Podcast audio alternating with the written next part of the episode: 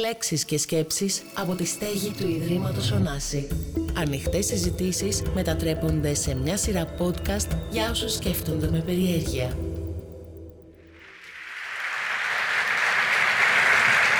Σας καλωσορίζω στη στέγη του Ιδρύματος Ωνάση. Σας καλωσορίζω στη στέγη σας. Είμαι πολύ χαρούμενη και εγώ και όλη η τεχνική και όλος ο κόσμος του Ιδρύματος, γιατί σήμερα καλωσορίζουμε δύο παιδιά που μας έχουν κλέψει την καρδιά. Δεν θα μιλήσω άλλο. Κυρίες και κύριοι, Γιάννης και Θανάσης Αντετοκούμπο. Επειδή με ρώτησε ο Γιάννης αν έχει κόσμο. Πρώτη φορά στη ζωή μου έχω πάρει τόσα πολλά τηλεφωνήματα. Και το καλύτερο είναι ότι πήρα τηλεφωνήματα από αυτούς που με παίρνουν και για τις πιο περίεργες παραστάσεις της στέγης. Που σημαίνει ότι έχετε μπει στην καρδιά και εκείνων που υποτίθεται ότι δεν έχουν καμία σχέση με τον μπάσκετ. Γι' αυτό και σήμερα, ουσιαστικά, παιδιά, δεν θα μιλήσουμε για μπάσκετ.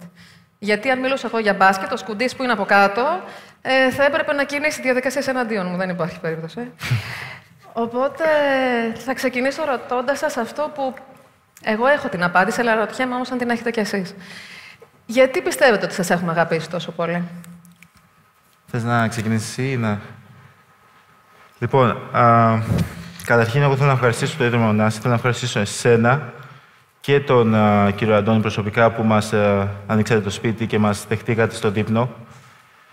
Και ήταν, μια, ήταν πολύ ωραία μέρα, δηλαδή μου εξηγήσατε εκείνη τη μέρα πόσο σημαντικό και τι προσπαθούμε να κάνουμε εδώ πέρα, ποιο είναι το μήνυμα που προσπαθούμε να περάσουμε. Και γι' αυτό ήθελα και εγώ και ο Θανάσης και ο Γιώργος Οπάνη, ο προσωπικός μου φίλος και ο μάνατζερ μου, να συνεργαστούμε μαζί και να ενώσουμε τις δυνάμεις μας. Θέλω να ευχαριστήσω πάρα πολύ για το βίντεο. το βίντεο ήταν εκπληκτικό. Θα είναι δικό σας. Είστε δικοί μας superheroes, έτσι και Πήγανε να μας πιάσουν τα κλάματα και εμένα και ο Θανάση. Α, πιστεύω ότι μας έχει αγαπήσει η Ελλάδα γιατί είμαστε αγνά παιδιά, είμαστε καλά παιδιά και δείχνουμε, προβάλλουμε όπου πάμε, πάει μαζί μας και η Ελλάδα. Προβάλλουμε πολύ την Ελλάδα και δεν έχουμε αλλάξει. Καταρχάς, είμαστε ακόμα αυτοί που ήμασταν, γιατί είχαμε τρομερούς γονείς. Τη μητέρα μου και τον πατέρα μου, τον Τζάλς και τον... Ε,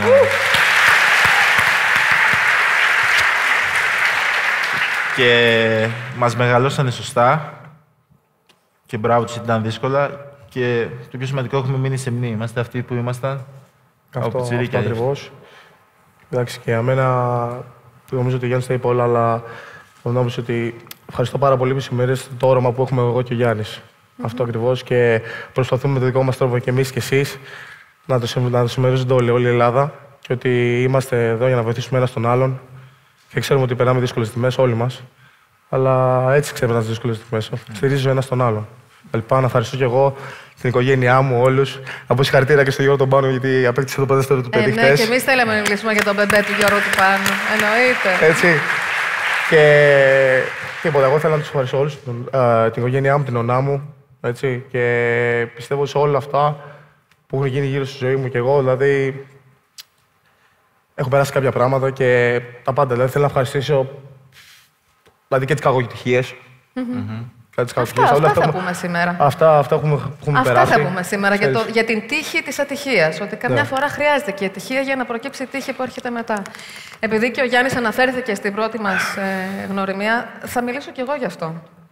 Γιατί είναι από αυτές τις ελάχιστες φορές που έχω μια περίεργη αγωνία όταν πρόκειται να γνωρίσω κάποιους ανθρώπους. Συναντηθήκαμε λοιπόν στο, στο σπίτι μου, στο οικογενειακό μας σπίτι. Και περιμέναμε να δούμε τον Γιάννη. Ο Γιάννης ήρθε με το μικρότερο αδερφό, ο οποίος φυσικά δεν έκανε τίποτα αν δεν έπαιρνε την έγκριση του μεγάλου αδερφού. Από το να πιει κοκακόλα μέχρι δεν ξέρω κι εγώ τι. Κακώς αναφέρω βέβαια μπράντες, ειδικά αν δεν είναι χορηγή. Αλλά σας, όχι μας. Αλλά θα σας πω τι, τι συνέβη που νομίζω ότι είναι κέριο. Όταν προετοιμάζαμε αυτή την κουβέντα, είχαμε πει με τα παιδιά, θα κάνουμε διάφορα βίντεο για τα σωματομετρικά, τι γίνεται η αδρεναλίνη σας όταν καρφώνετε, πόσο μεγάλο είναι το χέρι του Γιάννη, αν είναι 2,11, αν είναι 2,13, αν εσύ είσαι 2,9, αν είσαι 2,10. Όταν όμως σας γνωρίσαμε, με το που φύγατε, γιατί ξέρεις, αυτό συμβαίνει πάντα στα πάρτα και στις συζητήσεις, μετά μένεις πίσω και σχολιάζεις αυτό που έζησες. Είπαμε και με τους συνεργάτες, με τον Δημήτρη τον Δρίβα, τον Αλέξανδρο Μορέλα, την Κανάλα του Ψυχογειού, τον Νίκο τον Αθανασόπουλο και φυσικά με τον πρόεδρο του Ιδρύματος, τον Αντώνη Παπαδημητρίου, ότι δεν θα αναφέρουμε τίποτα τέτοιο. Γιατί αυτό που μας είχε μείνει δεν ήταν ούτε το χέρι, ούτε το ύψος. Δηλαδή, φύγατε με τον μικρό και με το κορίτσι σου και μιλούσαμε για δύο παιδιά που είχαν το συγκεκριμένο βλέμμα, που άκουγαν, που ρωτούσαν, που είχαν εξαιρετικούς τρόπους, από τη μικρή λεπτομέρεια. Αυτό που λέμε ότι πάμε σε ένα ξένο σπίτι πρώτη φορά και δεν πάμε με άδεια χέρια. Και τελικά γοητευτήκαμε από τη δική σας προσωπικότητα. Οπότε ξεχάστε το ύψος, ξεχάστε ε, τα μεγέθη που ανταποκρίνονται σε εκατοστά, γιατί η δύναμή σας προφανώς βρίσκεται αλλού. Και γι' αυτό και εμείς είμαστε σήμερα εδώ. Αλλιώς δεν είχαμε λόγο να συναντηθούμε. Ευχαριστώ. Αλλά επειδή όντως είστε καλά παιδιά, Ναι. ε, όταν μπαίνετε μέσα στο γήπεδο, αυτό, αυτή η αγιοσύνη, ας πούμε ότι αποκτά ένα άλλο πρόσωπο και γίνεται μια πιο επιθετική δύναμη. Νομίζω ότι υπάρχουν αυτές οι δύο χαρακτηριστικές εικόνες του Γιάννη. Εδώ βλέπουμε το φώτο Στέφανο. Είμαι ένα καλό παιδί, δεν θέλω να κάνω κακό σε κανέναν. Εδώ έχουμε την εικόνα, το έκανα. Έκανα καλό στην ομάδα, λες εσύ. Οι αντίπαλοι δεν λένε αυτό. Δεν λένε έκανε καλό στην ομάδα του, λένε, λένε κάτι άλλο. Αλλά να ρωτήσω κάτι. Για να γίνει όλο αυτό, θα ξεκινήσω από τον αρχικό μιας ιστορίας. Ο ρόλος του προπονητή ποιος είναι; Ο λόγος του προπονητή. Μμ, Τι κάνει ένας προπονητής σε μια ομάδα. Πέρα από το να σας λέει πώς να παίξετε; Εγώ πιστεύω εντάξει, είναι, παίζει ρόλο και η ψύχωση. Ξέρεις, το πόσο πολύ θες να παίξεις με... Γιατί πέρα από τα αθλητικά προσόντα και το ταλέντο είναι και το πόσο σκληρά θες να δουλέψεις, το τι πάθος έχεις, το... η ματιά. Βλέπεις όταν βλέπεις αυτόν τον παίχτη. Εγώ δεν θέλω να παίξω αντίπαλος, το καταλάβες. Βλέπεις αυτόν τον Ναι. παίχτη, τον Ούτε κοιτάς στα καφέ δεν μάτια. θες να πιεις. όχι στο σώμα, όχι στο σώμα, τον κοιτάς στα μάτια. Μπορεί να είναι δύο μέτρα, μπορεί να είναι 80. Μπορεί οτιδήποτε. Απλά πιστεύω είναι η ματιά και με τον τρόπο που βλέπεις τα πράγματα και τη ζωή. Τα είπε καλά ο Αθηνάς. Η ιδέα μιας γυναίκας προπονητή έχει περάσει ποτέ από το μυαλό σας; Έχουμε. Δηλαδή, ήμασταν αυτή τη στιγμή ήμασταν δύο ώρες πριν και κάναμε προπόνηση και είναι- ήταν μαζί μας η Σούκι Χόμσον, η, οποία, η οποία μας κάνει βάρη και είναι τρομερή. Είναι η πρώτη γυναίκα που έχει δουλέψει στο, στο NBA, NBA. και είναι στο κοινό μας, βρίσκεται απόψε σήμερα. Σοβαρά. Ε, Είναι εντάξει. η πρώτη Respect. γυναίκα. Και, και να πω κάτι. ε, αν- αν- αν θες να- Και, δεν και- θες να πει αυτό. Πού είναι? και το, αστείο, το αστείο ήταν Κάτσε, ότι... Αυτό, αυτό, αυτό. αυτό, Αυτό έπρεπε να πεις. Το αστείο ήταν ότι κάναμε, δουλεύαμε με ο Θανάσης, κάναμε προπόνηση και μας κοιτούσε, μας κοιτούσε ο κόσμος. Γιατί δεν- στην αρχή δεν είχα καταλάβει ποιος- ποιοι είμαστε. Μόλις μπήκαμε μέσα στο γυμναστήριο, καταλάβανε ποιοι είμαστε και μας κοιτούσε ο κόσμος και έλεγε «Κάτσε, αυτή δεν είναι το κούμπο. Γιατί τους κάνει μια γυναίκα προπόνηση». Έλα, ντε, γιατί; Γι' αυτό είχαν πάθει, είχαν, Είχαν είχα πάθει πάθει πλάκα. πιο πολύ σοκ από το ότι είναι μια γυναίκα και μας δείχνει ότι την τεχνική κάτσε έτσι, κάτσε αλλιώς. Και ήταν 20 άτομα και κοιτάγαν έτσι. Εκεί βλέπετε κάποια διαφορά. Δηλαδή, ο τρόπος που σκέφτεται η γυναίκα προπονήτρια είναι διαφορετικός. Ή. Πισ- Πιστεύω Ε, οι ναι, γυναίκες... Πολύ λεπτομέρεια πιστεύω. Πολύ λεπτομέρεια. Πολύ Πολύ λεπτομέρεια. λεπτομέρεια. Πολύ. Λεπτομέρεια. Devil is in the detail που λένε και εσείς Ναι, τώρα ναι, που αυτό, σας λέω. αυτό, αυτό. Αλλά εσείς είχατε έτσι κι αλλιώς τη μητέρα σας που ήταν η απόλυτη προπονήτρια. Δεν υπάρχει καμία αμφιβολία. Σήμερα παίζει η Εθνική Ελλάδος Γυναικών. Θα Ναι. νικήσουμε τη Γαλλία, τι θα κάνουμε; Στο ημιτελικό δεν είναι σήμερα; Ναι. Ναι, ναι, τίποτα. Θέλουμε, είμαστε εκεί Είμαστε μαζί με τα εκεί. κορίτσια να κερδίσουμε. Να πάμε. μας κάνουν περήφανες. Δεν μπορούσατε να έχετε και μια αδερφή, να το έχουμε λίγο πιο σιγουράκι, δηλαδή να έχουμε. Κάρι. Κάπως Μακάρι. λιγάκι το πράγμα να το βοηθήσουμε. Κάρι. Θα κάνουμε κόρες. Θα κάνουμε, Δεν το ξέρω ξέρω, για είμαι, τις εγώ είμαι κόρες. σίγουρος. Καλά, ότι είμαι θα σίγουρος. κάνετε κόρες δεν υπάρχει αμφιβολία. Γιατί πρέπει να βγάλετε το όνομα της μητέρας σας. Οπότε και μόνο το ότι έχει τεθεί θέμα του αν πρέπει ή όχι να λέγεστε Έλληνες τη στιγμή που έχετε αυτή τη σχέση με τη μάνα σας. Δηλαδή, εγώ δεν ξέρω ποια νύφη θα επιβιώσει μέσα στο σπίτι του Αντετοκούνμπο όταν θα ακούει από το πρωί μέχρι το βράδυ ότι δεν υπάρχει μεγαλύτερη θεά από τη μαμά. Αλλά θα το τακτοποιήσετε και αυτό. Αν δεν παίζατε μπάσκετ, τι θα κάνατε; Α, εγώ προσωπικά, Θα γελάσω Με- τώρα. Θα παίζω Όχι, ποδόσφαιρο. γέλα, γέλα. Δεν Θα γελάσω παντού Ναι. στο ποδόσφαιρο. άμα δεν- μεγαλώνοντα, ήθελα να γίνω ποδοσφαιριστής, γιατί έπαιξε ο πατέρας μου ποδόσφαιρο. Α, ξεκίνησε ο Θανάσης, ε, για να μην πω λίγο, ξεκίνησε ο Θανάσης στο μπάσκετ. Τον ακολούθησα και εγώ γιατί ήθελα να περνάω χρόνο μαζί με τον θαναση Α, μεγαλώνοντας, να σας πω ψέματα, στο μυαλό μου ήταν, είχα μόνο το μπάσκετ. Ε, παιδί μου, αλλά ας Εντάξει. πούμε ότι δεν γινόταν αυτό. Δεν γινόταν. Δεν, ε, δεν μπορώ να σου πω. Αυτό που ξέρω σίγουρα ότι θα έκανα, θα έκανα οτιδήποτε είναι δυνατό να βοηθάω τον συνάνθρωπό μου, να βοηθήσω την οικογένειά μου. Γιατί σ- στη ζωή δηλαδή δεν τα παίρνουμε, δηλαδή δεν τα, δεν τα πάρουμε όλα μαζί μας όταν φύγουμε στη ζωή. Και το πιο σημαντικό είναι αυτό να βοηθάς τον συνάνθρωπό σου. Δεν ήξερα τι θα. Μπορεί να γινόμουν. Δεν ξέρω τι να σου πω, αλλά ό,τι και να έκανα θα προσπαθούσα να βοηθήσω τον συνάνθρωπό μου και να βοηθήσω την οικογένειά μου, γιατί ξέρω ότι περνούσε δύσκολα. Εσύ, Θανάση; Εγώ Επιχειρηματία είναι- σε βλέπω εσένα, αλλά. Ε; Επιχειρηματία σε κόβω. Όχι, εντάξει, το σχέδιο Α ήταν να παίξω μπάσκετ. Το Β ήταν να κάνω το σχέδιο Α να δουλέψει. Ακριβώς. Ναι. Και το Γ ήταν αυτό που είπε ο Γιάννης. Δηλαδή, αν στο τέλος δεν γινόταν αυτό, να κάνω ό,τι έπρεπε, το βρίσκω το χέρι μου, να δώσω να είμαι το καλύτερο παράδειγμα στα αδέρφια μου. Έτσι. Και να είμαι αυτός που μεγάλωσε, ε, που έχω ζήσει, ας πούμε, μεγάλωσαν οι, οι γονείς μου και η Ελλάδα. Γιατί ουσιαστικά χτες ο Γιάννης είπε κάτι τρομερό προχτέ και το σκεφτόμουν πολύ. Γιατί μπήκε μέσα στο ταξί και του κάνει, του λέει το ταξί, ε, δεν είσαι απλά ο Γιάννης ή ο Θανάσης, είσαι παιδί, είστε τα παιδιά 11 εκατο- εκατομμυρίων Ελλήνων. Έτσι. είναι. Και έτσι είναι. Όλοι Όχι είμαστε μόνο, τέτοια. γιατί είστε και τα παιδιά Έτσι. των Ελλήνων που δεν ζουν στην Ελλάδα. Αυτό ακριβώς. Αυτό ακριβώς. Και με έκανε Και πολύ να σκεφτώ ξαφνικά αυτό. όλοι έχουμε ένα κοινό σημείο αναφοράς και είστε εσείς. Και σε καιρούς μάλιστα που δυσκολευόμαστε να βρούμε ένα κοινό σημείο αναφοράς ως Έλληνες και εσείς μαζί. Ε, αλλά κάποια στιγμή όντως δεν θα παίζετε μπάσκετ. Οπότε, σκεπτόμενοι το μέλλον σας, τι λέτε ότι θα κάνετε όταν πια θα έχετε όχι κόρες αλλά εγγόνια; Μετά τον μπάσκετ, δηλαδή. Μετά το μπάσκετ. Υπάρχει και ζωή μετά Μα, το μπάσκετ. μακάρι να έχουμε, να έχουμε παίξει και να έχουμε πετύχει πάρα πολλά στο μπάσκετ. Α, εγώ μετά το μπάσκετ α, θα προσπαθήσω να κάνω ό,τι περνά από το χέρι μου, να βοηθήσω κόσμο, ε, τον κόσμο στον, ε, στην Αφρική. Σίγουρα γιατί είναι από εκεί η μητέρα μου. Α, και απλώς να βοηθάω νέα παιδιά, να δώσω μια ευκαιρία σε αυτά τα παιδιά, γιατί και σε μένα με, μεγαλώντας με βοηθήσαν πάρα πολλοί άνθρωποι και μου δώσαν και εμένα μια ευκαιρία. Δηλαδή, είδατε στη φωτογραφία μου είναι ένα μικρό παιδάκι, ας πούμε, 17 χρονών. Και ήρθαν οι Αμερικάνοι, μου δώσαν μια ευκαιρία. Θέλω να γίνω κι εγώ για τα παιδιά εδώ στην Ελλάδα αυτός ο αμερικανος και τα παιδιά, για τα παιδιά στην Αφρική. Αυτό δηλαδή. ε,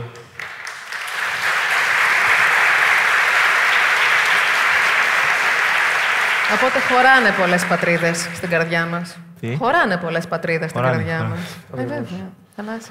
Ε, για μένα είναι, ακρι- είναι ακριβώς, σχεδόν ακριβώς το ίδιο. Δηλαδή θέλω, όταν βγω, όταν τελειώσω και είμαι 45 χρονών και πάω στο περίπτωμα να πάρω κάτι, θέλω άλλο. Αυτό το 45 θέλω να σου πω ότι με πλήγωσε, γιατί εγώ ακόμα θεωρώ ότι έχω καριέρα μπροστά μου, αλλά εντάξει.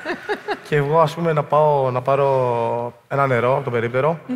Θέλω, ρε παιδί μου, να δώσω στο περίπτερο να μου σφίξει το χέρι και να μου πει όχι γιατί σε έβλεπα τόσα χρόνια να παίζεις μπάσκετ, ναι. γιατί έχεις κάνει τόσα πολλά για όλους μας. Για όλες τις γειτονιές, για την Ελλάδα, για την Αφρική, σε όλο τον κόσμο έχεις κάνει τόσα πολλά. Και πραγματικά, σαν άνθρωπος, είσαι είναι κάτι τρομερό. Γι' αυτό να μου σφίξει το χέρι, όχι γιατί ήμουν αθλητής. Γιατί Οπότε το θέμα είναι να μην είσαι. Ποια λέξη σε έρχεται στο μυαλό; το θέμα είναι να μην είσαι. Να μην είσαι τι; Α, Α, εγωιστής. Εγώ αυτό μου έρθει στο μυαλό. Να μην είσαι Εγωιστής. εγωιστής. Να σκέφτεσαι τον συνάνθρωπό σου, να είσαι ειλικρινής άνθρωπος. Να δουλεύεις σκληρά. Γιάννη, θα σου πω τι είχες πει όταν είχαμε συναντηθεί. Εκεί στη ροή της κουβέντας που τρώγαμε και μιλούσαμε και όλα αυτά, κουβεντιάζαμε και ένα πρόσωπο το τραπέζι είπε «Το θέμα λοιπόν είναι να μην είσαι» και τον διέκοψες και του λες «μέτριος». Και εκεί πραγματικά κατάλαβα ότι τον πύχη είχατε μάθει να τον βάζετε ψηλά πολύ νωρίς. Και επειδή και εμείς, μιλώντας ε, για αυτή την κουβέντα, είπαμε ότι θα καλέσουμε εσάς εδώ για να μας πείτε τι χρειάζεται για να φτάσεις ψηλά, πολλοί ήταν αυτοί που ρωτούσαν τι εννοείτε όταν λέτε να φτάσεις ψηλά; Οπότε σας ρωτάω και εγώ, τι σημαίνει λοιπόν να φτάσεις ψηλά εκτός γηπέδου, τι σημαίνει να φτάσει ψηλά εντός γηπέδου και πώς είναι αυτό το ψηλά. Ωραία, και τώρα που φτάσατε ψηλά, πώς είναι; Νιώθετε κάτι άλλο, τι έχει, κάτι έχει αλλάξει, προφανώς κάτι έχει αλλάξει. ε, α, δεν, δεν, θες να πεις κάτι; Πες να πεις, θα το πεις. Εγώ, σε, ε, καταρχάς, σε εκείνο το δείπνο που ήρθε εκείνο το βράδυ, ήρθα, δηλαδή, ήρθα με τον ε, ε, προσωπικό μου φίλο, τον Γιώργο τον Πάνο και την κοπέλα με την ε, Μαράια. Και το πρώτο πράγμα που σας είπα, άμα θυμάστε, είναι ότι θέλω να μάθω. Ήρθα να μάθω. Έχετε βοηθήσει τόσο, τόσο πολύ κόσμο και τόσα πάρα πολλά παιδιά που θέλω μια μέρα, δηλαδή α, μετά, από, μετά από κάποια χρόνια, να μπορώ να κάνω κι εγώ το ίδιο. Α, το πιο σημαντικό για να φτάσεις ψηλά είναι η δουλειά. Είναι, είναι η δουλειά. Δηλαδή και τώρα που φτάνουμε ψηλά, είναι πιο δύσκολο να μείνεις ψηλά. Πρέπει να δουλεύεις ακόμη πιο σκληρά. Δηλαδή υπάρχουν, ε, υπάρχει πάρα πολλοί κόσμος που λέει εντάξει, φτάσατε ψηλά, τα, έχα- τα έχετε καταφέρει όλα, δεν έχουν καταφέρει τίποτα. Δηλαδή εγώ ο στόχος μου είναι να γίνω πρωταθλητής. Να γίνω. Τώρα δεν, μιλάμε, δεν θέλω να μιλήσω για μπάσκετ, αλλά έχω πάρα πολλούς στόχους. Mm-hmm. Πρωταθλητής, να γίνω MVP. Θέλω να είμαι στους καλύτερους 50 ε, που έχουν παίξει ποτέ μπάσκετ, που ακουμπήσαν την μπάλα του μπάσκετ. Έτσι.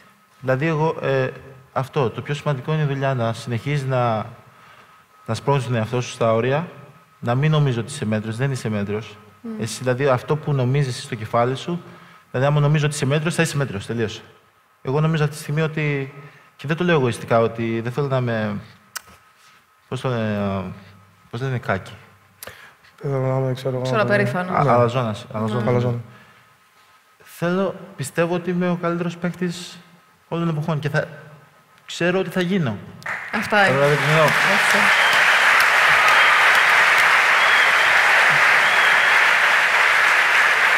Δουλειά.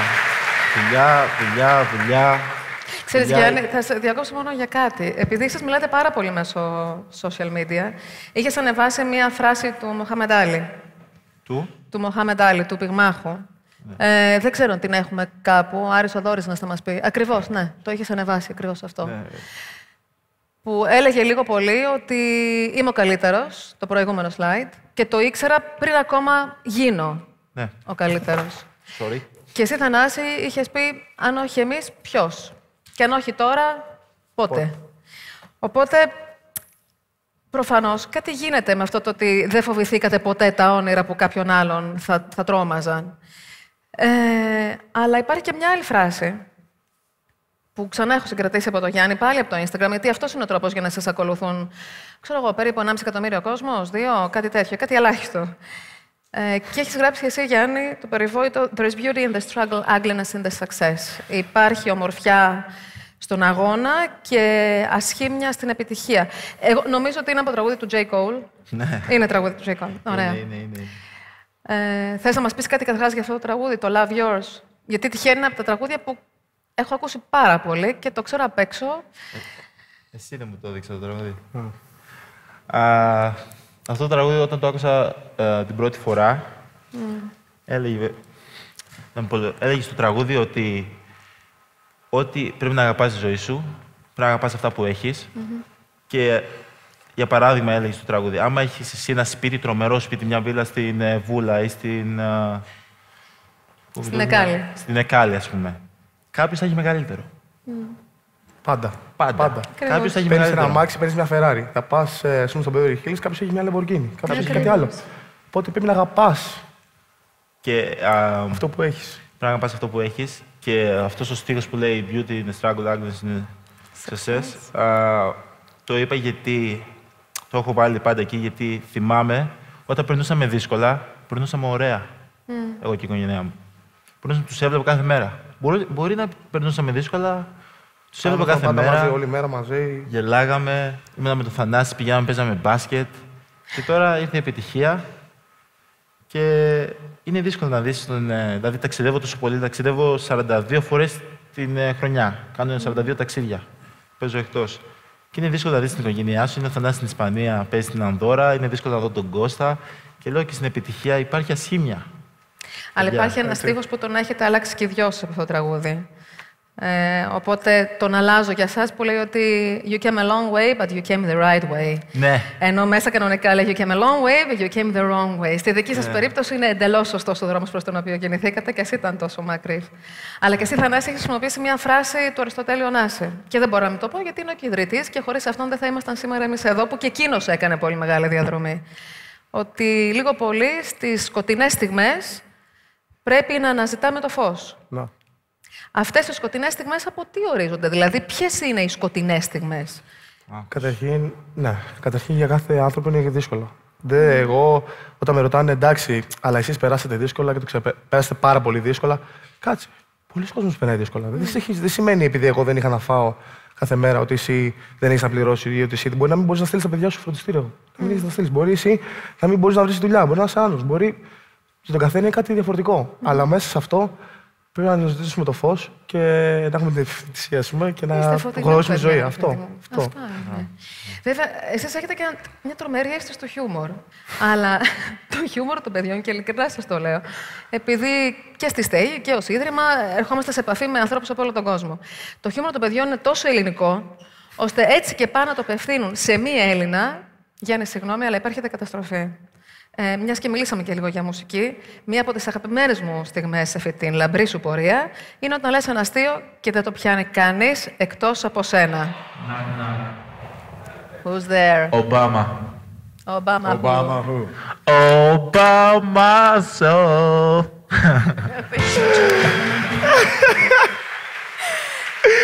Εγώ τρελαίνομαι γι' αυτό. Ε, οι Αμερικάνοι τι να καταλάβουν. Κανένας δεν ακούει Obama self. Ακούνε all by myself. Αυτό είναι. Δεν το, δεν το καταλάβω. Μόνο Δεν το εμείς τα κατάλαβε κάνουμε. κανένας. Δηλαδή, είναι δυνατό. Εγώ χτυπιόμουν στον υπολογιστή όταν είναι πήγα. δυνατό. Χτυπιόμουν. Και εμείς όλοι εδώ. Αλλά μ, θα σας βάλω ένα ελληνικό τραγούδι να δούμε αν θα τα αναγνωρίσετε. Ακούστε. Όταν τα πάω κυρία μου στο μπαζάρι Σας αγοράζω ένα κουκουράκι Μαμά είναι. Μαμά είναι. Ένα κουκουράκι κικυρικικι Σας εσυρνάει κάτι πρωί Όταν τα πάω κυρία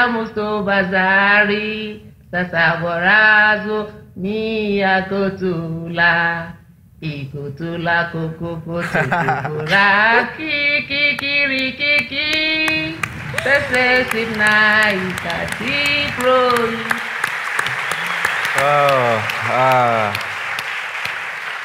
Ναι. Απίστευτο. Απίστευτο αυτό. Είναι, είναι ειλικρινά απίστευτο. Δηλαδή, ξεκινήσαμε από μικρή α, και είμαστε αυτή τη στιγμή εδώ και δίνουμε, ας πούμε, ευκαιρίες σε παιδιά. Ποιος πίστευε ότι... Περίμενε. Ποιος πίστευε ότι... Λοιπόν, περίμενε. περίμενε. Ποιο- Δεν βιαζόμαστε. ποιο- Έχουμε λοιπόν, πολύ χρόνο. Θα πάω, μαμί. I love you, μαμί.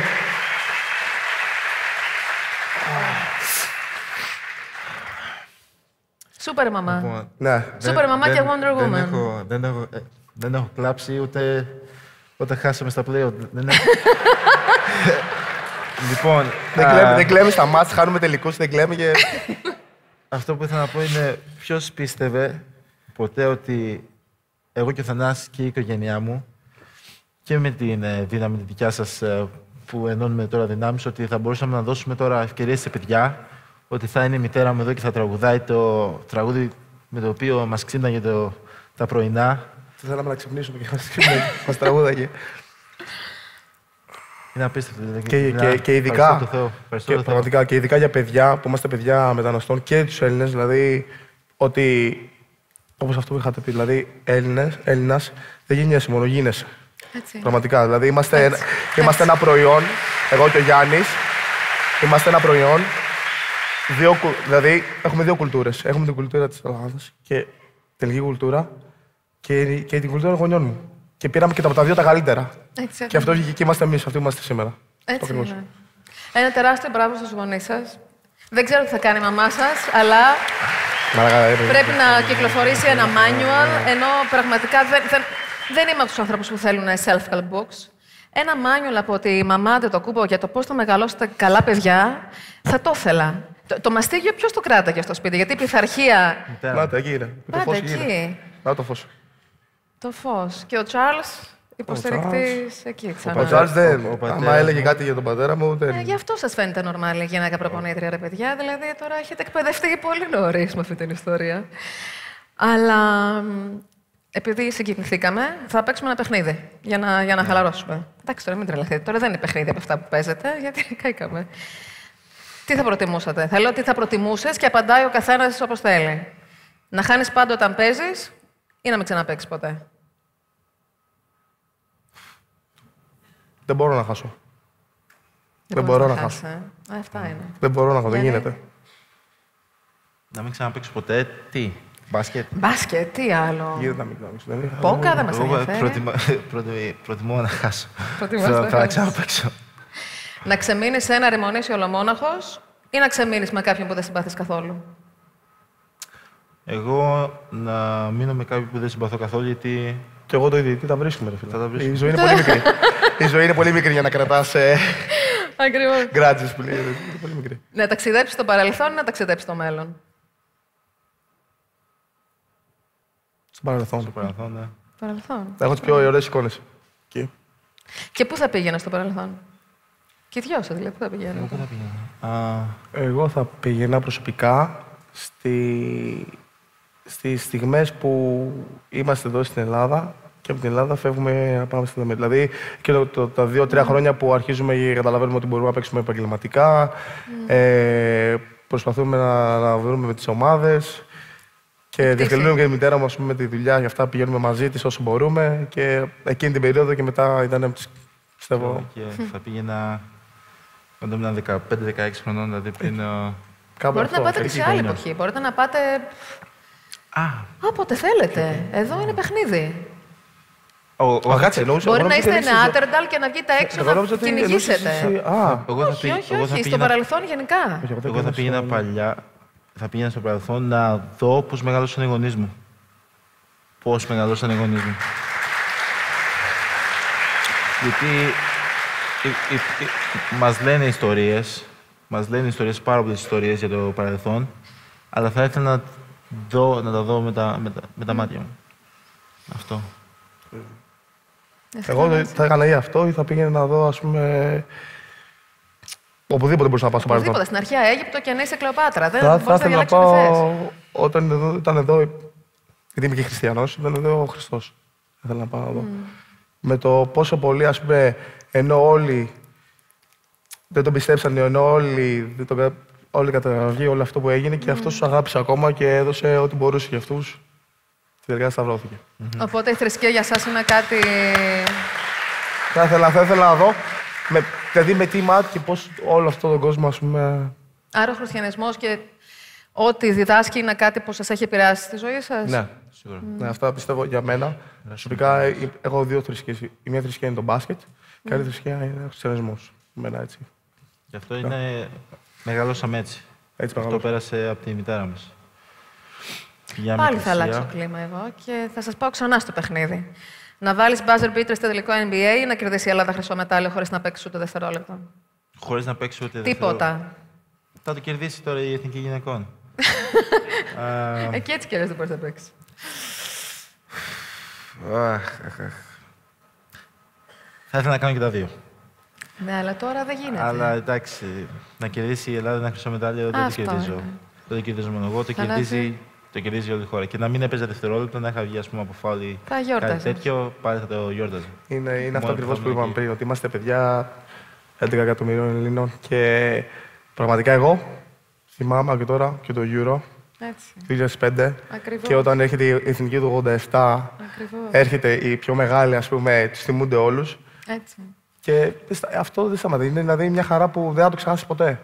Δεν θα το ξεχάσεις ποτέ. Ξέρετε Κανένας. κάτι, παιδιά, εμείς επειδή ζήσαμε κάποιες μέρες ε, ευρωμπάσκετ, όπως λέμε στα ελληνικά και όχι γυρομπάσκετ το 87, ομολογώ ότι και εγώ όταν γνώρισα τον Παναγιώτη Γιαννάκη, κατάλαβα τι σημαίνει μεγάλος παίχτης, τι σημαίνει σοβαρός προπονητής και είναι και ο άνθρωπος που μου είπε, μιλώντας για την ομάδα τη δική μου, στο γραφείο, του λέω, πείτε μου, λέω κύριε Γιαννάκη, τι κάνει, τι ορίζει το επίπεδο μιας ομάδας. Και μου είχε πει κάποια στιγμή, δεν ξέρω καν αν το θυμάται, ότι το επίπεδο της ομάδας το ορίζει ο χειρότερος παίχτης, όχι ο καλύτερος. Όπου, απίστευτο. Και νομίζω ότι είναι μια σοφή φράση. απίστευτο.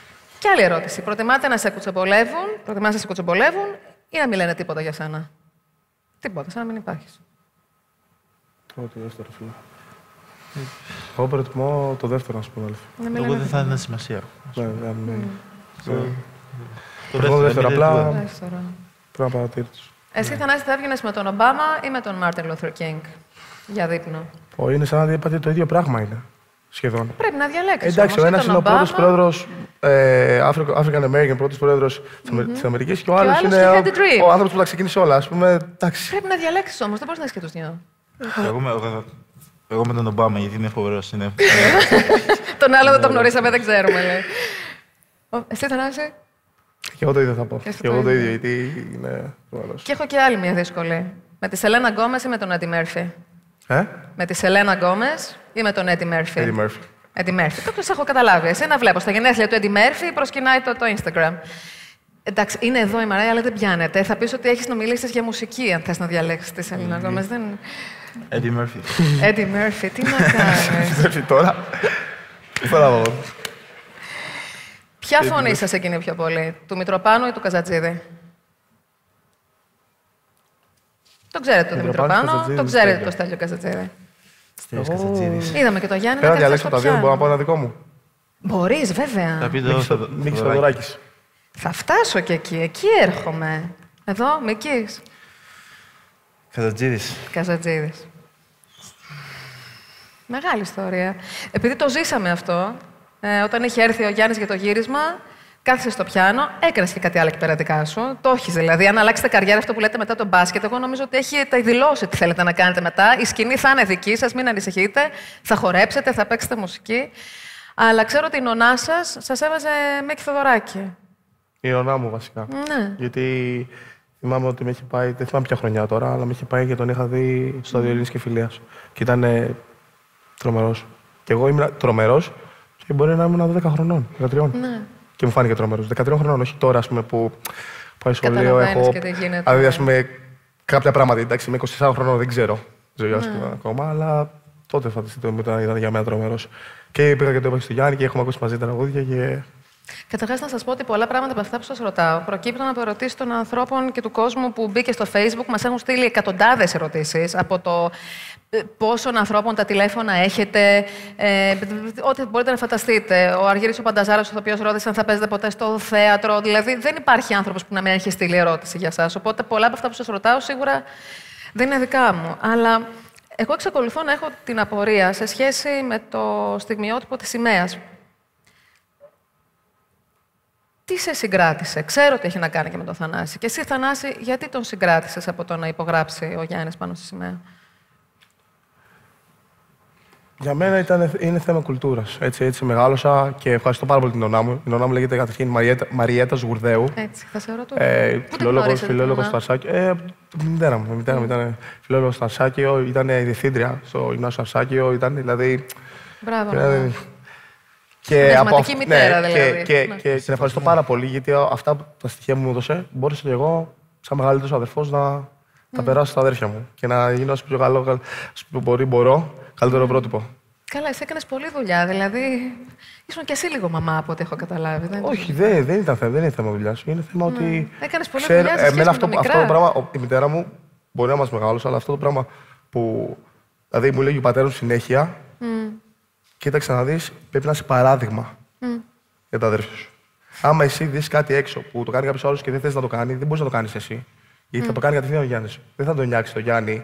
Και θα πει εντάξει, το κάνει και ο Θανάσης. Ο Θανάσης που με προστατεύει και με προσέχει και είναι ο μεγάλος μου αδερφός, το κάνει. Γιατί δεν να το κάνω κι εγώ; Οπότε και το κακό παράδειγμα είναι Οπότε πάλι όταν δίνω το παράδειγμα. καλό παράδειγμα, δεν θέλει και πολύ για να το πω. Το κάνει.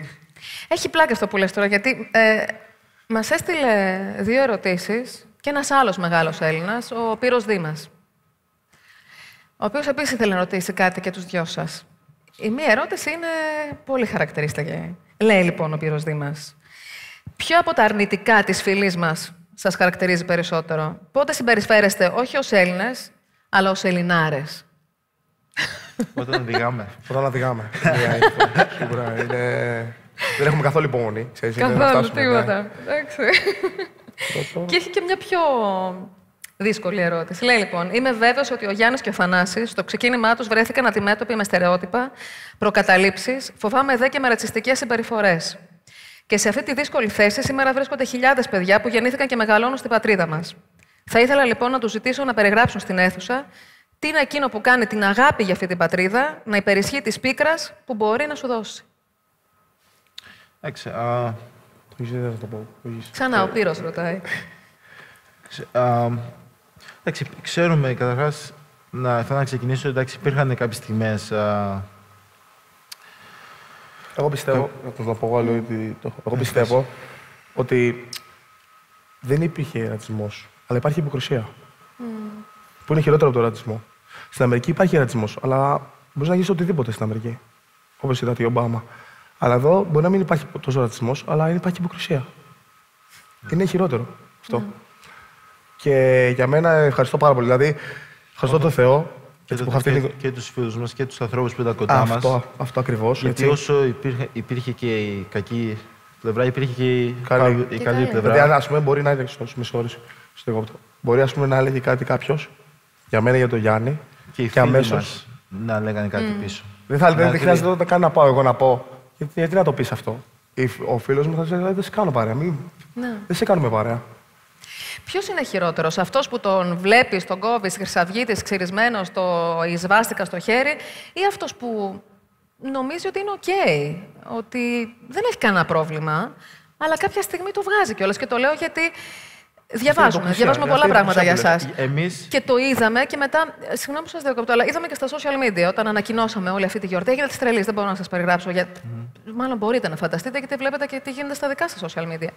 Υπήρχαν λοιπόν κάποια σχόλια που ήταν αυτά τα περίεργα σχόλια που έχετε ακούσει και αυτό, αν είναι Έλληνες, αν δεν είναι Έλληνες. Και από περιέργεια έπαιρνα να δω ποιοι είναι οι άνθρωποι αυτοί που τα γράφουν αυτά. Και περίμενα να δω κανένα ξυρισμένο τρελό τύπο και έβλεπα μια κυριούλα με το παιδάκι της μπροστά στο χριστουγεννιάτικο δέντρα να φωτογραφίζεται. Και ήθελα ειλικρινά να τη φωνάξω και να της πω: «Έλα- Έλα λίγο, ρε παιδί μου, να μου εξηγήσεις πώς σκέφτεσαι.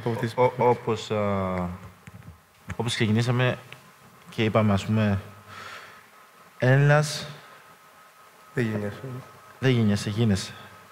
Εμένα τώρα δεν μπορεί να μου πει κανείς, κανείς δε ότι δεν είμαι Έλληνας. Γιατί θέλω να πω ότι δεν ξέρω κάτι άλλο. Δεν ξέρω κάτι. Δεν έχω πάει στην Ιγυρία. Η μητέρα μου είναι Ιγυριανή, δεν έχω πάει στην Ιγυρία. Και είμαι 22 χρονών. Δεν, έχω, δεν ξέρω κάτι άλλο Εγώ το ίδιο. από την Ελλάδα. Και για αυτούς τους ανθρώπους που το κάνουν αυτό, εμείς, δεν μπορούμε, να- εμείς αυτό που μπορούμε να κάνουμε είναι να αγαπήσουμε τη χώρα μας και να τους δείξουμε πόσο πολύ αγαπάμε εμείς την Ελλάδα και να την αγαπήσουμε ακόμα περισσότερο από αυτούς και να τους δείξουμε ότι, παιδιά, ας πούμε, αγαπάμε, αγαπάμε τη χώρα μας. Θα σας διακόψω για να δούμε ένα βίντεο με δύο παιδιά που τα εξαγούν και εκείνοι με τον δικό τους τρόπο. Ο Νικόδημος και ο Μιχάλης. Δύο υπέροχοι Έλληνες. ένα παιδί δεύτερης γενιάς ή τρίτης γενιάς, όπως και να έχει στην Ελλάδα, με το που ενηλικίωνεται, και όταν λέμε ενηλικιώνεται εννοούμε ημερομηνιακά. 18 και μία μέρα. Πρέπει να υπάρξει, να υπάρξει μια βίαιη ορίμανση. Δεν μπορεί ένας άνθρωπος να είναι νόμιμος στις, να είναι 17 χρονών και ε, 364 ή 63 μέρε και στην επόμενη μέρα να είναι παράνομο, ακόμα και αν είναι νόμιμοι γονείς του. τελειώνοντας το σχολείο, τελειώνοντας δηλαδή το Λύκειο, αρχίζεις να καταλαβαίνεις και να συνειδητοποιείς ότι τελικά δεν είσαι ε, ε, Έλληνας πολίτης, αλλά είσαι, ε, είσαι στο στάτους, στο κοινωνικό στάτους του μετανάστη. Εγώ είχα τελειώσει ένα Λύκειο γραφικών τεχνών και προοριζόμουν για να πάω για καλών τεχνών. Αυτό ήταν το, το όνειρο. Ξαφνικά όμως στη Σύρο ε, με σταματάνε. Εγώ θεωρώ ότι με τα χαρτιά που έχω την πειξαρική πράξη γεννήσεω, παιδιά, έχω γεννηθεί εδώ, τα λέει, το λέει το χαρτί από μόνο του. Ε, και όμως όχι, δεν ήταν ένα επαρκές έγγραφο και πέρασα τρεις μέρες μέσα σε ένα κουτί, δύο επί δύο, μαζί με άλλους δύο ανθρώπους από το Πακιστάν και ένα γυαλότουβλο, το οποίο από εκεί έμπαινε το φως του ηλίου. Σιγά σιγά άρχισα να θρέφω έναν φόβο, όχι για τους ανθρώπους, ε, για το κράτος. Φόβο για τις κυβερνήσεις. Ποια κυβέρνηση θα ανέβει, ξέρω εγώ τώρα. Πόσο θετική είναι απέναντι στα ανθρώπινα δικαιώματα. Για μένα ο μεγαλύτερος κίνδυνος των, ο, των μεταναστών γενικότερα, αλλά κυρίως των Ελλήνων, των πολιτών που ζουν στην Ελλάδα, είναι η σχέση του επίσημου κράτους, κάποιων κομμάτων και της ακροδεξιάς στην Ελλάδα. Για μένα ακροδεξιά δεν είναι μόνο η Χρυσή Αυγή, αλλά η Χρυσή Αυγή είναι ένα μεγάλο άλοθη για όλες αυτές τις ομάδες. Το άλλο που θέλω να πω που αφορά το, πλέον τους πολίτες είναι ότι θα πρέπει πραγματικά να δούμε πολύ καθαρά τι θέλουμε να κάνουμε ως κοινωνία. Και αυτό αφορά και τα παιδιά της δεύτερης γενιάς, αφορά και τους μετανάστες της πρώτης γενιάς και την τρίτη γενιά. Είμαστε οι πολίτες αυτής της χώρας. Εμένα η απάντηση μου είναι όχι απλά επειδή βρισκόμαστε εδώ πέρα, απλά επειδή συμβάλλουμε στη βελτίωση ή θέλουμε να συμβάλλουμε στη βελτίωση αυτής της χώρας. Θεωρώ πλέον ότι ναι, είναι δυνατό, είναι εφικτό η δεύτερη γενιά να διεκδικήσει δικαιώματα στα πλαίσια ενός διαλόγου και στα πλαίσια πλέον ε, θεμελιακών αρχών ανθρωπίνων δικαιωμάτων είναι σε σε θέση να διεκδικήσει πράγματα. Αλλά πλέον η κριτική δεν ασκείται πια στην κοινωνία. Η κοινωνία μέχρι στιγμής έχει προσπαθήσει και έχει κάνει αυτά τα βήματα. Ποια η κριτική ασκείται στην ίδια τη δεύτερη γενιά. Κατά πόσο η ίδια έχει συνείδηση της δύναμή της και κατά πόσο μπορεί και θέλει να ασχοληθεί με τα κοινά. Γιατί κάποιοι έχουν τη δύναμη να ασχοληθούν με τα κοινά, αλλά δεν το κάνουν. Εγώ λοιπόν που είμαι και νέος πατέρας, στα δικά μου τα παιδιά το μόνο πράγμα που, μπορώ, που θέλω να τους λέω είναι αν θέλουν να ζήσουν εδώ, θα πρέπει να πούμε λοιπόν σε όλους ότι αυτή είναι η χώρα μας, αυτή είναι η πόλη μας, αυτό είναι το σπίτι μας. Ακόμα και αν μετακινηθούμε και πάμε κάποια στιγμή κάπου αλλού, να ξέρουμε ότι έχουμε αφήσει πίσω μας κάτι καλό. Ε, σήμερα το νομικό πλαίσιο σε σχέση με τα θέματα της αθαγένειας έχει βελτιωθεί πάρα πολύ. Κοινωνικό ζήτημα Πάρα πολύ έχει βελτιωθεί. παραμένει. Πάρα πολύ. Εγώ συγκρατώ από τα λόγια του Νικόδημου και του Μιχάλη κάτι που πραγματικά δεν ήξερα ότι θα έλεγαν. Συγκρατώ αυτό που, που αφορά την ευθύνη της ίδιας της Generation 2 ή Generation 3 όπως ονομάζεται. Δηλαδή, τι μπορούν να κάνουν οι ίδιοι οι πολίτες που έχουν τη δική σας εφετηρία, προκειμένου να διεκδικήσουν τη θέση μέσα στην κοινωνία ε, που τους αξίζει. Πώς τελικά κυνηγάς αυτή την ευκαιρία, δηλαδή τι, τι κάνεις; Ας πούμε, η, η, η οδός της ε, εμπλοκής με τα κοινά, το να ψηφίζεις, το να είσαι ξύπνιος σε σχέση με το τι συμβαίνει στην κοινωνία, είναι ένας τρόπος. Εσάς σας απασχολεί τι συμβαίνει στην Ελλάδα, σας Εμένα, απασχολεί τι γίνεται ε, στην Αμερική ή όπου Για να, για, βρίσκεστε να, στην για να τελειώσουμε Ισπανία. αυτό που έλεγα, γι' αυτό ακριβώς δεν μ' αρέσει η υποκρισία. Γιατί υπάρχει υποκρισία και ο ίδιος άνθρωπος. Το έχω δει αυτό. Έχω δει ένα σχόλιο, γιατί νομίζουν οι άνθρωποι ότι. Εμείς δεν τα βλέπουμε. Έχω δει ένα σχόλιο στο Facebook. Α, αυτοί δεν είναι Έλληνες ή τέτοιο ή τέτοιο. Και ο ίδιος τύπος με το παιδί του στη γλυφάδα έρχεται και μου λέει: Θανάση, παιχταρά μου, τιμάς στην Ελλάδα, πάντως στο εξωτερικό. Και του είπα: Ευχαριστώ πάρα πολύ, κύριε μου. Πήρα το παιδί στους ώμους, έβαλα φωτογραφία και έλεγε: Του έχει τύχει φτιάξει τη μέρα. Είναι η καλύτερη μέρα της ζωής του. Αυτό ακριβώς έγινε. Αυτή είναι η υποκρισία. Έτσι. Γι' αυτό, γιατί ο Γιάννης δεν το έχει ζήσει πάρα πολύ. Γιατί ο Γιάννης έγινε. 18 εγώ έγινα 18 χρονών, όταν, όταν εγώ ήμουν 18 χρονών, ο Γιάννης ήταν 15 μισό. Εγώ έζησα 2,5 χρόνια χωρίς ελληνικό διαβατήριο, χωρίς τίποτα. Χωρίς τίποτα. Έπαιζα μπάσκετ, πήγαινα στα γήπεδα και λέγανε πω, πω, τι, τι αθλητής είναι αυτός. Και επειδή δεν είχα ελληνικό διαβατήριο. Πήγαινα στην εθνική ομάδα, παίζαμε φιλικά, ήμουν ο πρώτος παίχτης στην εθνική ομάδα. Εθνική νέων, εθνική εφήβων, εθνική. Ήμουν ο πρώτος παίχτης, πήγαινα στην προετοιμασία. Ερχό- Ερχόταν εδώ η Ιταλία, η Γερμανία, παίζαμε αυτές τις ομάδες, τις καθαρίζαμε. Φεύγανε οι παίχτε και λέγανε Αυτός ο παίχτη γιατί δεν κατεβαίνει στο τουρνά. Γιατί δεν έχω ελληνικό διαβατήριο. Και δεν κατέβαινα στο τουρνά. Και έφτασα να παίξω πρώτη φορά εθνική, εθνική αντρών. Πέρυσι. Έφτασα να παίξω πρώτη φορά εθνική αντρών. Οπότε γι' αυτό, όπως είπα πριν, δεν μ' άρεσε η υποκρισία. Και να, για να ξέρετε αυτό που, που είπατε πριν λίγο, ναι, έχει βελτιωθεί πάρα πολύ. Έχουν, εξυ, έχουν εξυμνήσει πάρα πολλοί άνθρωποι πάνω σε αυτό το θέμα. Και γι' αυτό, όταν κάποιος γίνεται 18, εντάξει, δεν θέλεις να είναι Έλληνας, δεν θέλεις. Μπορείς να πεις οτιδήποτε. Πρέπει να του δώσεις το δικαίωμα να ψηφίσει και να πεις οι, από τους μετανάστες ψηφίζουν αυτό. Γιατί ψηφίζουν αυτό; Γιατί θέλουν να βγει αυτή η κυβέρνηση; Γιατί ψηφίζουν αυτά τα- και αυτά και αυτά τα δικαιώματα. Πρέπει, ρε φίλε, να τους κάνεις ενεργούς πολίτες. Δεν γίνεται, δεν γίνεται διαφορετικά. Δεν γίνεται αλλιώς. Δεν γίνεται αλλιώς. Πρέπει απλά να το αποδεχτείς αυτό και να πεις, ξέρεις κάτι, ότι όλοι μαζί, όπως όλες οι χώρες, όπως η Ολλανδία, όπως η Γερμανία, όπως η Γαλλία, όλες οι χώρες, να το αποδεχτείς και να πεις, αυτοί είμαστε και στα επόμενα χρόνια θα είμαστε καλύτερη, καλύτερη χώρα από όλες αυτές τις χώρες. Γιατί έτσι γίνανε καλύτερες χώρες. Γιατί κάνανε ενεργούς όλους αυτούς τους πολίτες, έφυγε το χρέος από όλου. Δηλαδή, κάνανε ενεργού όλους αυτούς τους πολίτες. Αυτοί οι πολίτες δούλεψαν πιο πολλές θέσεις εργασίας, πιο πολύ έτσι, πιο πολύ, δηλαδή, πιο πολύ παραγωγή. Και έτσι έφτιαξε η χώρα. Έτσι γίνεται. Ακριβώς. Πάντως, εγώ θυμάμαι πώς μπλόκαρα πραγματικά. Δηλαδή, ήταν κάτι μεταξύ ντροπής και, και συγκίνησης όταν είδα τα πολιτήριά σας. Είδα το δικό σου πολιτήριο Γιάννη που έλεγε εθνικότητα, ηθαγένεια, αλλοδαπός. Και θυμάμαι και τη στιγμή όταν υπογράφαμε τις συμβάσεις μεταξύ μας, τη σύμβαση. Και πρώτη φορά, βέβαια, διάβασα με τόσο μεγάλη προσοχή τα προσωπικά στοιχεία του ανθρώπου με τον οποίο συνυπέγραφα τη σύμβαση. Και έβλεπα ακριβώς αυτό. Αθανάσιος, γιατί στον Τσάρλ άρεσε πολύ η λέξη Αθανασία, η οποία έχει εξασφαλιστεί. Τσάρλ, το λέω σίγουρα. Εξού και ο Θανάσης και Γιάννης Αντετοκούμπο. Γεννηθέντε, ξέρω εγώ, 18 Ιουλίου, 6 Δεκεμβρίου. Και λέω, αυτά τα παιδιά έχουν γεννηθεί εδώ. Έχουν γεννηθεί εδώ, σε γειτονιές που τις ξέρουμε. Κάποιοι κάνουν ότι δεν υπάρχουν, αλλά τις ξέρουμε και είναι εδώ. Και τελικά έχετε καταφέρει κάτι και σας το λέω, μπορεί να μην το έχετε συνειδητοποιήσει. Η Στέγη και το Ίδρυμα Ωνάση κάνει πολλά πράγματα που ακουμπούν πάνω στην πολιτική συνείδηση του καθενός μας. Με την έννοια του να μην είμαστε κάτι και μιας χώρας, να είμαστε πολίτες μιας χώρας. γίνονται περίπου 400 παραστάσεις σε αυτή τη σκηνή, η πλειοψηφία των οποίων αφορά τα πνευματικά δικαιώματα ενός δημιουργού, τα ανθρώπινα δικαιώματα ενός ανθρώπου που αδικείται.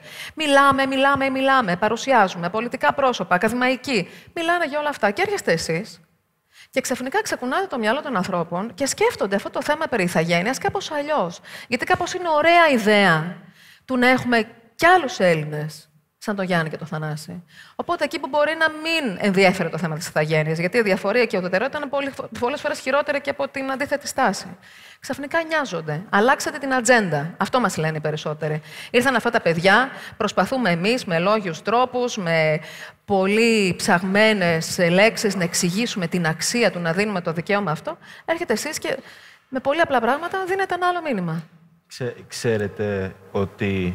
Ξέρετε τι λέγεται Generation 2.0. Ακριβώς. Για, ε, γιατί υπήρχαν πάρα πολλοί σαν και εμάς, πιο πριν από εμάς.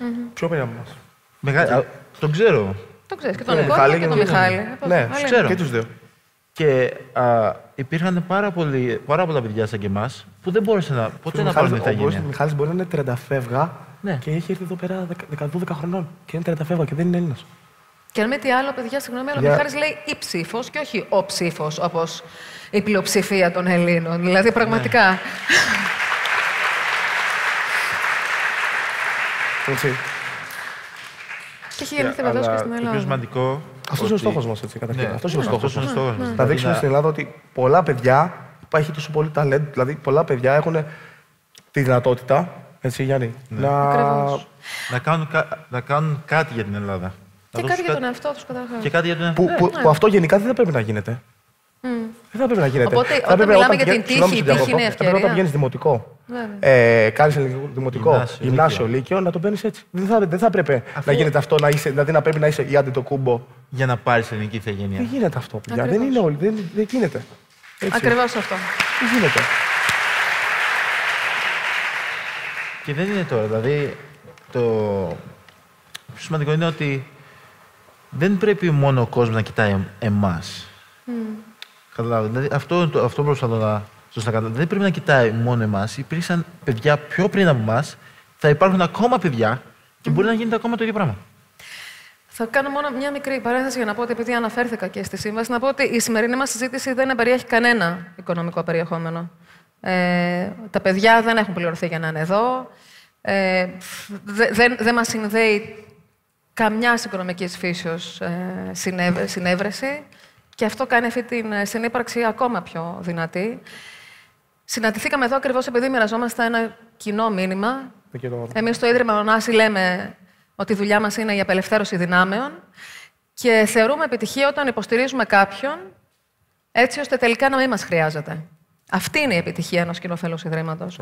Να κάνει κάποιον τόσο δυνατό ώστε αυτό το ίδρυμα ή αυτό το πρόσωπο που κάποτε τον βοήθησε να μην τον έχει πλέον ανάγκη. Ε, εμείς πιστεύουμε μέσα από τη δουλειά που κάνουμε ότι η παιδεία, ο πολιτισμός είναι οχήματα τελικά για να αποκτήσουν οι κοινωνίες αλληλεγγύη. Ε, θέλω λοιπόν να μιλήσω για αυτό το μήνυμα το σημερινό που αφορά συγκεκριμένα την παιδεία και μάλιστα την εκπαίδευση ως όχημα για την κοινωνική αλληλεγγύη, ως όχημα για να μπορέσει κάποιος να κάνει το όνειρό του πραγματικότητα. Ας δούμε ένα βίντεο. Με ρώτησε κάποιος. Τι είσαι; Έλληνας το απάντησα. Εδώ γεννήθηκα, εδώ μεγάλωσα, ελληνικά μιλάω. Στην αρχή ζοριστήκαμε πολύ και ζορίζονται πολύ σαν και εμάς. Έλληνες που δεν θεωρούνται Έλληνες.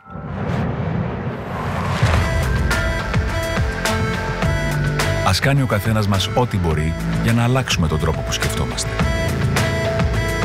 Έλληνας δεν γεννιέσαι μόνο. Γίνεσαι. Το Ίδρυμα Ωνάση, με έμπνευση την προσπάθεια των αδερφών Ατετοκούμπο, θεσπίζει συμβολικά για πρώτη φορά την προπτυχιακή υποτροφία One of a Kind. Για παιδιά που θέλουν να πάνε μπροστά, αλλά μέχρι τώρα μετρούσαν βήματα προς τα πίσω.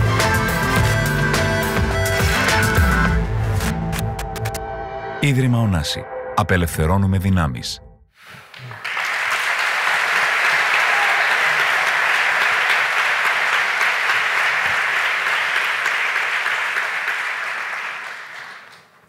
θυμάμαι να λέτε πόσο χαίρεστε που σπουδάζουν τα δύο μικρότερα αδέρφια. Σίγουρα.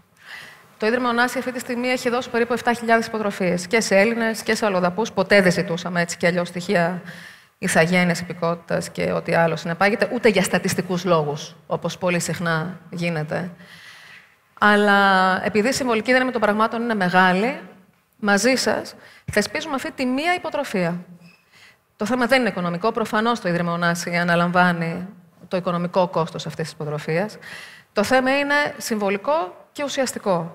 Εμείς λοιπόν θα βρούμε ένα παιδί που έχει τη δύναμη μέσα του, θα είμαστε δίπλα του, όχι μόνο οικονομικά και όχι μόνο φέτος, για να σπουδάσει και να δούμε τελικά και να αποδείξουμε ότι αν δώσεις μία ευκαιρία, αυτό είναι το πιο σημαντικό πράγμα.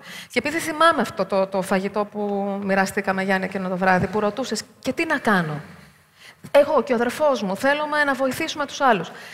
Τι να κάνουμε; Και θυμάμαι τον πρόεδρο του Ιδρύματος να σου λέει ότι μη σκέφτεσαι πρώτα τα χρήματα, μη σκέφτεσαι πρώτα αυτό. Σε κάποιες περιπτώσεις, ναι, χρειάζεται αυτό πρώτα. Αλλά σκέψου πώς θα δώσεις τον άλλον το εργαλεία για να γίνει δυνατός. Ναι. Αυτό δεν είναι το θέμα. Οπότε ας πιαστούμε από αυτό το μήνυμα. Α πιαστούμε από το μήνυμα ότι τελικά σίγουρα Έλληνας δεν γεννιέσαι μόνο, αλλά γίνεσαι. Και θα μου επιτρέψετε καταρχάς, επειδή πλησιάζουμε σιγά σιγά στο τέλος αυτής της κουβέντας, να ευχαριστήσω εκείνους που βοήθησαν τρομερά για να γίνει όλο αυτό σήμερα. Και θα αρχίσω από τον Γιώργο τον Πάνο, αυτό τον σούπερ καινούριο μπαμπά και φοβερό φίλο δικό σας. Ε, θα μιλήσω και για τον Θοδωρή Παπαλουκά, που έφερε αυτή τη φόρα και λένε τρομερά παιδιά και κάντε και, και, και, και το Eurохop που ήταν εκεί και όλα αυτά. Αλλά και για τους συναδέλφους μου, τον Ρίκο τον Αθανασόπουλο που πρώτος ήρθε και είπε «Αφροδίτη πρέπει να τα δεις αυτά τα παιδιά, πρέπει να τα δεις» την Κανέλα Ψυχογιού, τον Δημήτρη το Δρύβα, τον Αλέξανδρο Μορέλα, τον Άρη το Δόριζα που ανέλαβε όλη την σκηνοθεσία. Η Εύα η Μανιδάκη έχει κάνει αυτό το καταπληκτικό σκηνικό. Η Ελευθερία Ντεκό φρόντισε για τους φωτισμούς. Και θα σταθώ πάλι σε μια φράση δικιά σου, Θανάση, που έγραψες κάποια στιγμή ότι «Tough times don't last, but tough people do». Yeah. Οπότε ας θυμόμαστε ότι οι σκληροί καιροί δεν κρατάνε για πάντα, αλλά οι σκληροί τύποι αντέχουν. Αντέχουν. Ας, κάνουμε, ας πούμε ότι κάνουμε ένα άλμα στο μέλλον και ταυτόχρονα στο παρελθόν, μάλλον. Αν μπορούσατε να πείτε κάτι στον δεκάχρονο εαυτό σας, τι θα του λέγατε; Ερχόταν ο Θανάσης, ο μεγάλος Θανάσης και έλεγε στο δεκάχρονο Θανάση. Και ερχόταν ο δεκάχρονος Γιάννης και έλεγε στο δεκάχρονο Γιάννη κάτι. Τι θα του έλεγε; Α, άμα, πήγαινα, άμα εγώ πήγαινα πίσω, θα έλεγα στον εαυτό μου να έχει υπομονή να έχει υπομονή και να συνεχίσει να δουλεύει. Α, γιατί θυμάμαι μικρός, ας πούμε, υπήρχαν μέρες που ήμουν απογοητευμένος. Mm. Υπήρχαν μέρες που ήμουν, ήμουν χαρούμενος, αλλά υπήρχαν και μέρες που ήμουν απογοητευμένος. Αλλά θυμάμαι συνέχισα να πιστεύω ότι θα, θα πετύχω, δηλαδή θα κάνω κάτι στη ζωή μου που θα βοηθήσει την οικογένειά μου. Και άμα γίναγα πίσω, θα έλεγα αυτό: να έχεις υπομονή, να συνεχίσεις να χαμογελάς, να δουλεύεις σκληρά και όλα θα έρθουν. Δεν υπάρχει περίπτωση άμα δουλεύεις. Άμα δουλεύεις και πιστεύεις στα όνειρά σου, το μόνο, δεν μπορείς να πας κάτω. Πας μόνο προς τα πάνω. Γίνεσαι μόνο καλύτερος. Αυτό θα έλεγα. Εγώ. Εγώ προσωπικά πιστεύω ότι το, το πρώτο πράγμα που θα έλεγα θα ήταν μην κλαις, μην στεναχωριέσαι. γιατί, γιατί όχι, δεν κάνω πλάκα. Ήμουν πολύ στεναχωρημένος. Είμαι μεγάλος στεναχωρημένα, μεγάλος στεναχωρημένα. Γιατί με βλέπεις, ξέρεις, όλοι μου λένε Πώ, γιατί χαμογελάς τόσο πολύ. Παιδιά, μεγάλος στεναχωρημένος, είμαι στεναχωρημένος. Γιατί; Γιατί δούλευε τόσο πολύ η μητέρα μου και ο πατέρας μου, τα αδέρφια μου, ο Γιάννης. Ε, δηλαδή είμαι μεγάλο αδερφός και άμα σου πει ο Γιάννης, να σου πούνε πω προστατεύω την οικογένειά μου, θα καταλάβεις. Δηλαδή ήμουν συνέχεια στεναχωρημένος γιατί ήταν στεναχωρημένο. Ήμουν συνέχεια στεναχωρημένος. Μέχρι ας πούμε που 15 χρονών, 16, άρχισα να παίζω μπάσκετ, το έβαζα κάπως αλλιώς το άγχος. Μετά άρχισαμε λίγο να κερδίζουμε και, λέγανε, και λέγαμε, θυμάσαι, τι σου είχα πει. Είχαμε, νομίζω είχαμε κερδίσει μια ομάδα. Την είχαμε κερδίσει πολύ όμως. Είχαμε πάει στο κουδί και την είχαμε κερδίσει 153-47. Τόσο πολύ. Αυτό είναι εξευτελισμός, δεν είναι. Ναι, θα σου πω. και βγήκε ένας πατέρας και λέει: Ε, αφού είστε παιδάκια, λέει, αφήστε τους να βάλουν καλά να κερδίσουν. Λέω: Φίλε, εμάς δεν μας αφήνουν να βάλουμε στη ζωή καλάθι. Του λέω: Κανένας. Εγώ δεν θα αφήσω εδώ μέσα κανένα να βάλει καλάθι. Έτσι. Mm. Αυτό. Κατάλαβες; Έτσι, μπράβο. Έτσι. Αυτό είναι. Θέλω να σας ζητήσω μια χάρη. Να ξανασυναντηθούμε σε πέντε χρόνια σε αυτή τη σκηνή. Είμαι σίγουρη ότι θα δω τα ίδια παιδιά να έχουν εξελιχθεί, να έχουν εκπληρώσει ακόμη περισσότερα όνειρα. Σας ευχαριστούμε γιατί θυμήσατε σε όλη τη χώρα ότι δεν υπάρχουν όνειρα που παρά είναι μεγάλα. Σας ευχαριστούμε που μας δώσατε πίσω αυτό το δικαίωμα του να μιλάμε για το εθνικό φρόνημα και το πόσο περήφανος μπορείς να είσαι Έλληνας χωρίς να είσαι ένας τρελός εθνικιστής. Και σας ευχαριστούμε βεβαίως που ήρθατε σήμερα εδώ.